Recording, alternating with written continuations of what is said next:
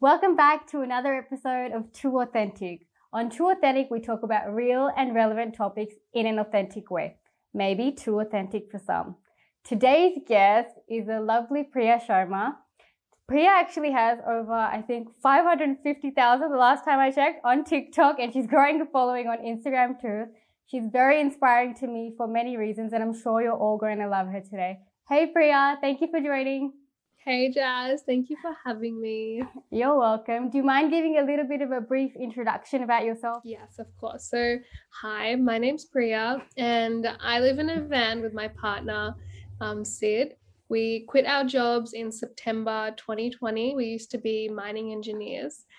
And then now we sell spices and I make cooking videos. I love that so much. And the reason I asked you to do your intros, I knew you were going to say, Hi, my name is Priya. And I couldn't wait. I had to. I had to. Yeah. You mentioned that you were a mining engineer for quite some time. Um, how long were you in that industry for before you decided to quit and change up everything? So I was a mining engineer for five years if you add on the uni part, that was four years. So the whole process was nine years of my life. It was a pretty mm, big wow. part if you think of it in that way. Um, so yeah, leaving it when you meet people it's kind of like identity crisis. It's like, what do you do? It was like, I don't know. wow. So like nine years. Okay. So that's a big investment of your time, a big chunk of your adulthood what was that like final step where you're like i've got to actually change something like what was that moment like for you the moment wasn't just one moment because i mean everyone kind of goes through this thing where they're like i don't like my job i'd love to just be traveling my yeah. whole life so that is one realization and that happened when we were in austria so we went on an exchange to austria for six months and that was one realization that I don't know if we really want to do the normal nine to five thing and buy a house, get married, have kids. So that was kind of step one. Then while we were working, because we lived in rural areas, we were so far mm. away from everyone, you kind of have this disconnect. So that slowly kind of built into it. But the kind of big bang moment for me was hearing this quote. So there it's not a quote, it's a little story. So okay.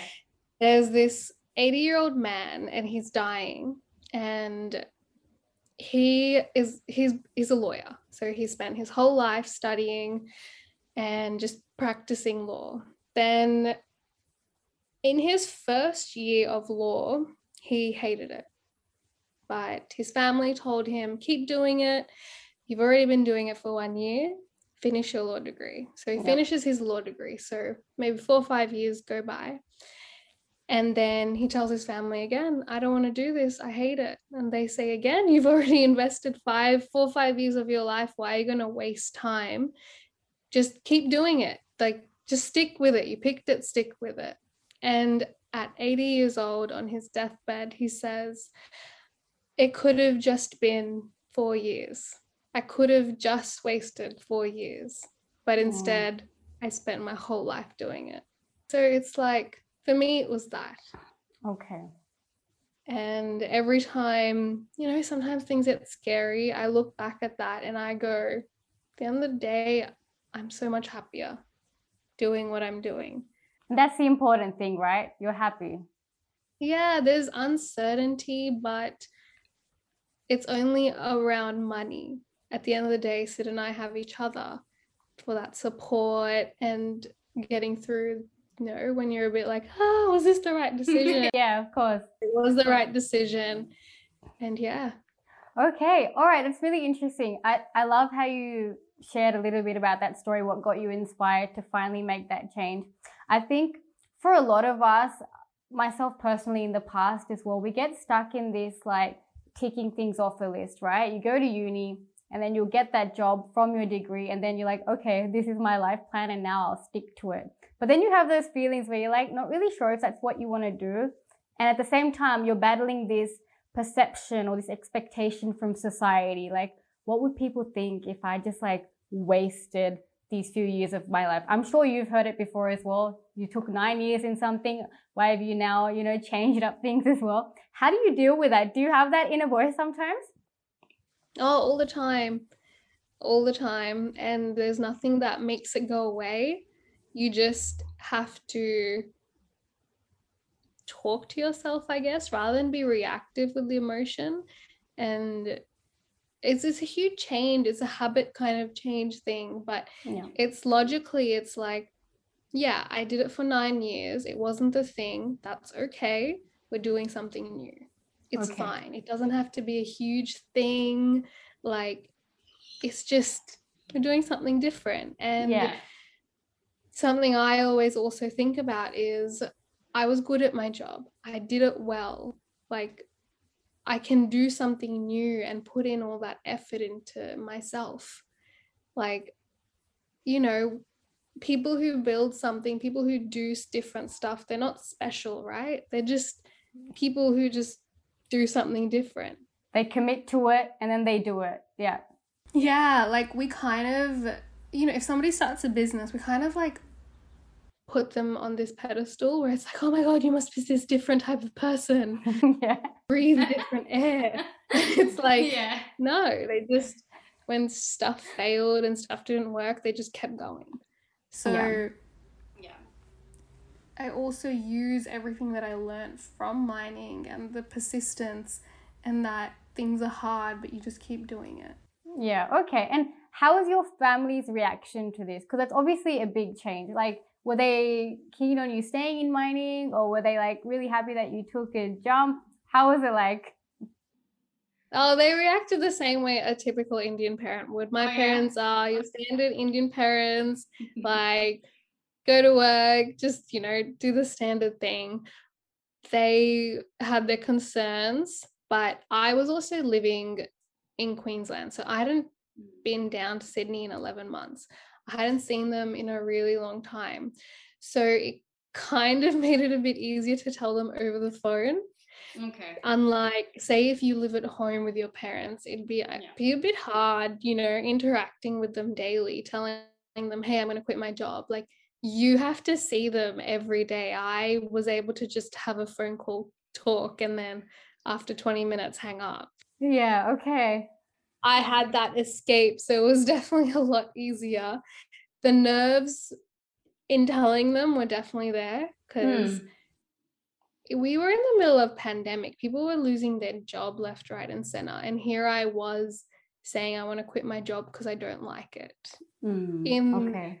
when you look at it in that way um i can understand where my family was coming from where it's like not even just my family just everyone around me it's like you should be grateful you have a job and when you don't feel that way it can be quite conflicting for Mm. yourself but it's like at the end of the day this isn't what i want to do like, Yeah, i get I- that i should be grateful but it's not what i want to do Yeah, that's the thing. Sometimes I feel like this you should be grateful for XYZ. I feel like this statement is used in so many different ways that we start getting comfortable with this like internal conflict that we may have about certain things because you realize that you are in a like I guess in a position of privilege to be able to say, okay, I don't feel like doing this anymore. Maybe you have like some savings that you know can cushion it for a while and you're gonna be okay. But at the same time, like what you said is right. Like you have to be happy and that's the most important thing, right? Like imagine if you had stayed on in mining, like and maybe you weren't feeling that passionate anymore. Like, would you really be happy? No. And that's like the biggest thing. We need to compare each other by happiness rather than this person is doing this or this person is this successful, this person is making this much money. It should be that person's really happy. And it's like, I'm so happy for you that you're happy. Like, what is it that you do for Yeah. yourself that makes you happy? We never ask each other that ever. The day the South Asian culture starts asking these questions and I start getting aunties and uncles asking me these questions, that's how you know we've progressed. Like, that would be so cool, right? that's not gonna happen. It's just what are you doing? So is are you making enough money doing that? And it's like, Mm. who cares? like your son or daughter um working as a doctor, like I know they're miserable. They hate what they're doing. Some people may Yeah. love it, but if you do something just to show off to people, like that's that's not enough to commit your whole life to it. Exactly. I think it's also because it's such a collectivist culture. people really care about what everyone else is doing. Um, who's got that PhD, who's doing really well, and they like to compare each other. Everyone's like, their children are their trophies, you know what I mean? So of course, like they, they're gonna be like that. How has it been for you? Like now you're back in Sydney, I guess, and have you visited any like Indian parties and stuff like that? How have people reacted to you and this new path that you're on in life? The good thing is I haven't just been to like a general party or a gathering. Mm. It's mostly been wedding stuff. So yeah. At a wedding, everything is about the bride or the groom. So no one really cares to ask that much, which is a good thing. But when I do interact with people and they say, So what are you doing? I've definitely gone through this struggle of where I used to say, I'd go, Oh, nothing to now going no i i am doing something like i sell spices and i make videos that's what i do so because it's it is a bit awkward like telling people like what do you do i sell spices like it's like what you're selling yeah. spice what? Yeah so i've slowly been getting over that and not okay. saying i do nothing. Well that's good. I'm i'm happy for you. Um okay so you selling spices Like, that's something that you started just last a few months ago right? If i remember correctly last year sometime? Um i've been oh it's been a while i started selling them just online for mm-hmm. maybe six months and then we went to the vegan markets at the east no, and the easter show so the vegan markets we went in january and then the easter show for anyone who doesn't know in sydney it's this big kind of like carnival and yeah, we were there for 12 days. Everyone loved the spices. It was insane. Because, you know, growing up, when you go to school, kids, they look at your lunchbox and it's like, what mm-hmm. is that? So, yeah, from a young age, I've been, I don't know, I guess I was groomed or made to think that I should be embarrassed about my food. So it mm. made me very self conscious of spices. And at work, I started to take spices in to add to my food, and people loved the smell of it. I'd share it. And that was a completely different experience for me. In the past, I had never had a good reaction from people like, what do you, did, what was it like for you? For me, very similar to you. I remember there was one time my mom packed me like a aloo paratha, which is like this potato flatbread with like yogurt and like the sabji, the curry with it and stuff. So yum, like one of my favorite dishes. But I remember like hiding in the corner and eating it because I was like, oh my God, it's gonna smell like curry. They're gonna call me the girl that smells like curry. I was really like insecure in myself back then. Like I was that girl, super nerdy in school. I had that long Indian plait like that. always had my hair in that braid, oil in my hair in school. And yeah, I was, I was like, it's really sad to say, but I was not comfortable expressing or showing those parts of my culture, you know? And now I'm just like, damn, I wasted like so much time eating these shitty jam sandwiches where I could have been eating all the stuff from home. my mom didn't ever give me sandwiches. Like she gave me aloo paratha every day so and like i would eat my lunch either on my way to school or after school like Aww. it was just a bad relationship with food that it made me like i'd i'd eat more my fruit and my like regular food but mm. my big meal like i would just eat that walking home and it's like so many of us did things like this yeah, and it's like telling, making fun of someone because of their food impacts them for a long time. So I was kind of in disbelief that people were liking the spice mix when yeah. I initially started to sell it online.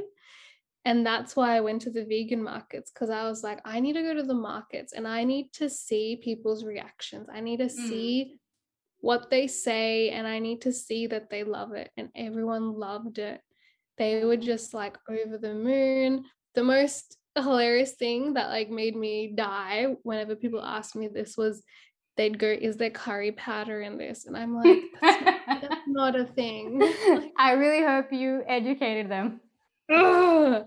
I'm just like, curry powder doesn't actually exist. It's got all the spices that you may find in your curry powder. I'm just like, the lack of education. But that's the thing, like it, it reminds me of people like not understanding like spices themselves. Like a lot of these spices that even that you have in your spice mix, they're very like maybe even a lot of people haven't heard of them or tried them before, but together it's it's a beautiful thing, right?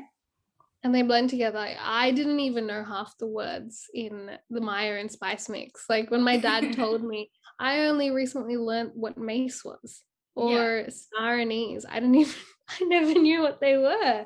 Yeah. But does it feel good to like start embracing these parts of your culture again? Like parts that were made maybe made you a little bit like insecure or uncomfortable? It feels amazing. Like my insecurity about my culture is now just like if you think it's weird, you're uneducated. It's not me, it's you. Exactly. if you think that my food smells too strong, it's you. Like you need to try spices and some people actually cannot eat spices it hurts their stomach but some people just don't have never tried it a lot of people think that salt and pepper is um seasoning. I'm like it isn't. Yeah. Um at the easter show someone said to me oh i can't eat spices. Garlic is too much for me. And i'm like what? Yeah. I guess like it also depends on your palate growing up. Like if you're not exposed to those flavors as an adult, it might feel like a bit much. So maybe some people like still need to warm up to that idea. I know, I know. I'm being a bit more harsh because I think growing up, I was made to feel so shitty about the spices. I'm kind mm. of like, it's not me, it's you. Yeah. And then, um, did you go to a very um like a white school, like, or was it very multicultural? Yeah. Mm, okay. There was um probably my primary school two other brown guys. And then when I went to high school, there was one other brown girl, but we weren't friends, and there were there was one brown guy. Oh, okay. okay, so you're yeah, a diamond, pretty much, very rare. there was no Indians at my school. And how was that though? Like, yeah, I was just gonna say if you brought the curry. oh, no, to start with, curry is not even a thing. So the other day I was in the car with my best friend and I was telling her, like, oh, I'm thinking of writing a cookbook. And she's like, oh, cool. Like, you're going to have like curry recipes in there. I'm like, yeah. And then I was like, wait, you know that curry isn't an Indian word, right? Like, it's not a thing. It's just a made up, like, white word. I didn't even know that, honestly. I thought it was a thing. Damn. I started looking into it and I was like, the word curry doesn't actually it's not doesn't exist in our language. There's curry. Yeah, that's there's true. no there's like curry is not a thing. Curry just means spicy sauce. Mm. And I started thinking about it, and our whole like our all of our food is grouped into this one word, curry. Yeah, that's, that's how people describe all Indian food and that's so wrong like we need to move away from that. Like my mm. someone might a lot of people because they said oh this tastes like curry and i'm like about your spice mix? Yeah and i'm like i understand where you're coming from but you can't group this into a category of curry. If you're grouping this into curry it means you're grouping you know like aloo ki sabji bangan ka bharta. Yeah matar paneer. You're grouping them together, but they have such individual flavors. It's mm. okay. I understand. we need to work on this education. Like it's like calling a sandwich and a burger the same thing. It's very different. no, I agree. I think educating people is it's definitely the right way to go. Especially look, sometimes people are ignorant, but sometimes they just they literally they just don't know. Like and then you're like, okay, maybe I should help out and teach. She, she didn't know. And she's like, wow. I was like, yeah, like I've never talked about this. I've just accepted that it's the word curry. Yeah. Okay. I didn't know that. yeah. And I'm Indian and I didn't know that. So I was going to ask you with your schooling, right? How was it for you being the only brown girl and like two other brown guys, I guess, in your primary school? How was that experience like for you? Do you feel like it's affected how you became as an adult? Oh, well, naturally it would. In high school, I didn't really think about it. It mm. wasn't, mm. I never kind of went, oh my gosh, I'm the only Indian. it was like, okay, I'm the only Indian. Like, I can't relate to anyone on this one half of me, which is a big part of me. So I kind of just didn't talk about it. It was like I didn't talk about Indian clothing, I didn't talk about Indian food, movies. I had my family friends to talk about that with. Okay. So I kind of had like two separate lives. It was my school friends and then it was my family friends, equally close with them. And it's it's um it's just weird. Like I'm I never bring them together. Even to this day, like there's there's, there's still two separate worlds. Like I have my school wow. friends and I have my family friends. So do you mind if I ask why? Maybe because when I was little, I felt embarrassed about being Indian. Okay. So now it's that fear has just become a habit and I mm. just don't. Yeah, yeah okay. I've never really thought about that. Yeah, that's interesting. Because a lot so of us do have this. In- Sorry, it has impacted. No, no, yeah, it definitely yeah. has impact. I was gonna say because you mentioned like how you kind of had to have sort of a double life where there was the Priya with her friends and then there was the Priya with her family friends. And do you feel like having these two separate worlds does it make it hard for you to kind of like feel like you're being authentic in these different types of situations? Like, does it make does it feel a bit odd for you sometimes, or are you kind of just used to it now?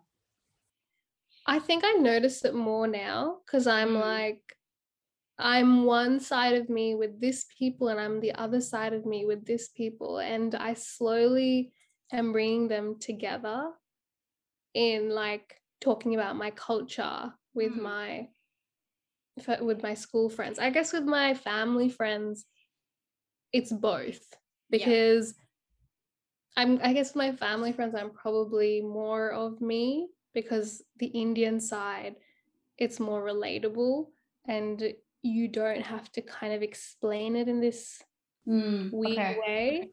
Like I know the unspoken understanding. I understand. Yeah. Yeah. Whereas now I go to the effort of explaining things to mm. my school mm. friends. So how has it been for you like on TikTok? I guess you started your account when you just um, moved into your van, right? No, so we've had the van for two years. We had it before we quit work. Ah, so we okay. quit work in September 2020, but we got the van a long time ago. It was it was June because it was cold. I remember that. Whether it was 20, I think it was 2019. Yeah, that'd mm. be two years we got it in June 2019 and then we rented the van a little bit mm-hmm. and I started making TikToks in September 2019. Oh wow, not that long. no, like I didn't actually start making any van videos till probably January 2020 okay. because I didn't like I knew that it was something different, but I didn't think people would find it that interesting. Everyone was really the most common question I get is, well, how do you go to the toilet? Yeah. like I just go to the public toilets. It's not a yeah. But yeah, that's when we started. Um, the algorithm is amazing on TikTok if you get on it. Um, yeah. Probably took about five to 10 minutes before I was ridiculously addicted to it where I'd like go on my phone at maybe nine o'clock and I'd be on it till 2 a.m. in the yeah. beginning. It is like that. I think everyone had that experience. Um, yeah. But yeah. And you know how you mentioned that you didn't really think people would find it too interesting or like, I don't know, you didn't think it would take off like it did. I feel like a lot of the times when we make decisions, we don't make them or we don't take that step because we're like, oh, who's going to really want to care about this stuff, you know? So now looking back, are you like super glad that you just took that step and you're like, you know what? I'm just going to put it out there. oh my God, so glad. So the first video that I made with the van, I was making dal at the mm. back of the van. We were in Byron. And I was like, oh, I don't know if anyone will find this interesting, but like I love this because we were yeah. in front of the beach, the sun was setting, we were making dal, which is my favorite thing to eat. And I was like, YOLO, I'll just make the video. Like, who cares? If people don't like it, they won't like it. Yeah. But I love this moment and I want to remember it. And that was when I added the spice mix to it. I was also really self conscious about adding the spice mix because I was like, people are going to be like, what? You're not doing oh. tadka, you're not doing it all proper because I just chuck in the spice. Hmm. Um, and everyone loved it. Oh, wow. And, and I started to just learn that the videos that I make that I love, they do the best. That's such a brilliant point because it's because you've put that love and passion into something and you know that that's going to find its way to the right people, right? Yeah. And I think people I used to worry about like will people find what I'm talking about interesting? And I've started to learn that no one cares about what you're talking about. Everyone just wants to see your passion when you talk about something. Like I could be talking about this water bottle and if I talk about it like it's the best thing in my life, you someone could sit there and listen to me talk about it for half an hour. It's yeah. just I think us as people we just want to interact and see the passion in someone else's eyes and just yeah. kind of feed off of that. And this is why I love TikTok so much. And maybe I like it a little bit more than Instagram. Sometimes Instagram feels a bit too like polished, too much filters. I feel like I'm not really getting to know people as well as I am on TikTok, where people are just just putting a selfie camera up and just talking. You know, I love it. Yeah, I love TikTok. It's my fa- it's my favorite platform. Yeah. I can go on it and I'm just like somehow the algorithm just knows what mood I'm in and it's like just shows me stuff. That's so creepy. it just knows like if I want to have a good laugh, it'll show me something that'll make me laugh. Mm. And if I want to just learn something, it'll show me something so that I learn something. So it's so much okay. better. I I'm on Instagram to catch up and like stalk my friends and see what they're okay. up to. Yeah. But other than that, like for me, TikTok like actually makes me so happy yeah it's there's a lot of good stuff there and you know you're probably i think yeah you're the creator in australia one of the creators in australia that has like one of the biggest followings that i know of personally especially an indian one. How was it like for you? Like do you feel like there was any challenges for you navigating this i guess indian identity but also being australian at that same time and trying to figure out how you fit? Did you have any of these challenges or thoughts? So the reason i started to love tiktok in the first place was I found this Western Indian community on there, and everyone was making videos and memes, kind of making fun of our own culture in a relatable way. Like mm. it hmm. wasn't nasty, it was just like, oh my God, you go through that too. So yeah. do I. So my whole feed for a solid I got on I think I got on TikTok in maybe July just watching didn't make any videos and for solid maybe three four months i was just sitting and enjoying content and i felt so connected mm. because i just found all these people that were going through the same issues as me so it felt like a really safe place. So i didn't tell any of my friends or family that i was making tiktok videos until they found it. I told my parents because there was no way they were going to ever download tiktok. Yeah apart from that, friends, I've never told them that, hey, I make TikTok videos. They've always messaged me going, hey, you just came up on my TikTok feed. Okay. So it was kind of my little secret little thing I was doing that made me happy because we were in rural Queensland. I come home from work and make cooking videos when we'd go away in the van for seven days. So we worked seven days on, seven days off roster in mining. Mm, this is you and your partner, right? Yeah. Okay. So me and my partner in mining, it's really common to work seven days on, seven days off. Okay. And yeah, while we were at work, I'd make cooking videos, and we were on the road. I'd make cooking videos in our van for seven days. So getting onto the TikTok world, that part of me, which I felt like I'd been suppressing for so long, it just felt comfortable. Were you afraid that you'd be judged by the Indian community in any way? Like doing TikToks and maybe like leaving your job? Like, did you have those thoughts of like, you know, what will people think? You know, the usual? I did. I did. But it really helped because I was so far. I mm. was, mm. I didn't see them for 11 months. Like, I, I guess if you live in Sydney, it would have been harder if I lived in Sydney. Me and Sid have this conversation all the time where it's like, would we have Mm. left our job if we lived in Sydney? And yes, but not now. I reckon we would have waited maybe another three, four years because how do you leave your job when every weekend you're meeting up with your friends who are buying houses, getting married, having kids? How do you separate yourself from that? It's Mm. Okay, because you feel like everyone around you is achieving so many things or ticking off so many things, and then you're like, oh, I'm gonna quit my job. Is that what you mean? Yeah, like you are, what do they say? You are what, oh, you are the five people, People, that you yeah. hang around the most. Yeah. Yeah. So if you're hanging out with people who are really career minded in a different way to you that you don't want, you will still become like them.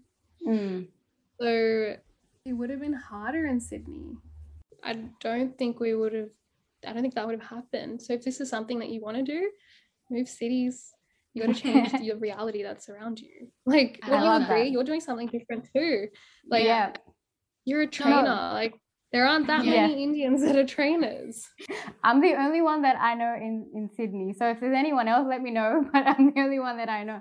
It's true though, like you have to change your environment to make those choices because you're if you're around the same sort of people doing the same sort of things, then you're gonna think, okay, so that's what I should be doing. You know? It does rub off on you. Yeah. And like, I reckon you're way more stronger than I am in that point of view. Like, how did you do it? How did, How did you I do go it? off and Oh, okay. How did I change into being a personal trainer? You mean? yeah, like that's Yeah. something very different. Like it's and you live in and you live in Sydney. Yeah, but you know, I lived in Sydney, but I never had a lot of brown friends growing up. And that's because I lived on like the eastern suburb side of Sydney, like near the beaches and stuff. And my school was like completely white. There was no one else who was brown. There was just the one brown guy in my school. And I think I had a little bit of distance to the community. I mean, I had some friends, but there was a bit of distance. So I always saw people doing all sorts of different things. And none of my like school friends would be asking me, okay, so when are you going to do this? Like with your career and stuff. It was very like happiness oriented questions, you know, and that would always make me reflect, like, am I happy in what I do? And when I was in corporate That's marketing, so amazing. that's the important thing. You have to ask yourself those questions. And when I was in corporate marketing, I wasn't happy. I was kind of just doing it because I thought that was the right thing to do. Like go to uni, get that job, and then eventually get married, you know, like you said earlier. But yeah, it just caught up with me and I I was just sad and I was like, something has to change. And I took some time off and fitness was kind of always the one constant in my life. And then I molded my career from my passion. So that's how I got to where you did. yeah, and it's the important thing, and I think something that both of us can relate to here is the, the, the most important thing about all your decisions should be like, am I happy? Like, that should be the core of your decision making. Obviously, you don't want to hurt people with the choices you make, but you also need to make sure that you're happy. And this whole like narrative that we should be grateful for being in a country where we have these opportunities and then people saying, oh, you could have done anything else and you chose to become a trainer or you chose to sell spices online or whatever it is, you know? When they say these things, it's like, yeah, but like, am I happy? Does anyone actually care if I'm happy? Like, so many of us sacrifice ourselves to this culture. It's, it's sad. It's sad. It is sad. And you said that, you know, you shouldn't try and make hurt someone else by making yourself happy. But if you are fundamentally someone who always puts other people first, maybe you should hurt other people. Like not obviously not physically, but yes. You may think you're actually hurting them, but you're not. Yeah. That's a great point. And maybe I should clarify with like hurt, I meant like causing physical harm to a person. If people's comfort zone or their ego is getting hurt, then tough, they're going to have to deal with it and they're going to have to move on, you know? Because Definitely. Like if someone feels like they're outside of their comfort zone to make you happy, sometimes it's okay. It's like Yeah. maybe you should. Yeah, of course. Now, over the last like year and a half or two years with the pandemic and everything that's happening, and then you also launching your business, like, what's one lesson that you've learned over the last year or two? I'm sure you've learnt many, but what's one that sticks out to you that you could pass on to our listeners? It's never easy. Nothing is easy. Yeah. You just have to love something and be so passionate about it that it doesn't matter that it's hard. Like everyone has to do something in your life. Like Yeah. you can't just unless you're a trust fund kid, you can't sit on a sofa for the rest of your life. And even if you do have a lot of money, if you sit on a sofa for the rest of your life, you're not going to be happy because progress is happiness. But yeah, nothing's hard, nothing's easy. Nothing's hard. Nothing. I like your mindset. Nothing is easy. yeah. No, I agree. Nothing is easy, and you just gotta find like what makes you happy because that's what's gonna get you through those moments where you're just like, oh, I don't want to do this, and you know, the motivation it comes and goes with everything. I'm sure as a creator, like you're not motivated to record a video every day. You know, you get that burnout sometimes. Oh yeah, all the time. All the time. But I then go, okay, I'm not gonna sit and do nothing. What is it that I can do? Like I really go off of I don't feel like doing a video today. Today's just gonna be emails. Like I'm just gonna Mm. do something. Like emails is always that one thing where it never stops, but you're Yeah. like, oh, I may as well try to be productive. As long as you're working towards your goal, right? Whatever it is. Perfect. But yeah, what I- what do you what what is that one thing for you? Um, oh, that's a very deep question. What have I learned through all of this? I think when you make decisions out of love for yourself, you can't go wrong. And that's probably the, the biggest thing that I've learned. Like for me, I, I'm sure lots of people relate, maybe you do as well. I was always a people pleaser growing up. So for me to then all of a sudden put myself at the core of all my decisions, man, I was completely losing my shit. It was whack for me. I was like, oh, it felt so uncomfortable, you know? Because you feel so seen and you're like, wow, okay, I'm doing this for me. But when you do that, like, and you leave that comfort zone, like everything else doesn't feel like that big of a jump anymore. You know what I mean? When once you show yourself that you can leave that comfort zone and be okay because you put yourself first, I feel like you can do anything. You just open so much more of life and you can enjoy it. So I think that's what I've learned as well. Yeah. Thank you for joining today, Priya. It was so lovely talking to you. I hope that you had a good time. I had a great time. Thank you. And where can everyone find you? So on Instagram, you can find me. Hi, my name is Priya with a double A because someone took Hi, my name is Priya. Rude. I know. And then on TikTok, it's Hi, my name is Priya as well. Perfect. So make sure you follow Priya on Instagram and TikTok. Drop a like and subscribe to our podcast for more. I'll be back with a new one soon.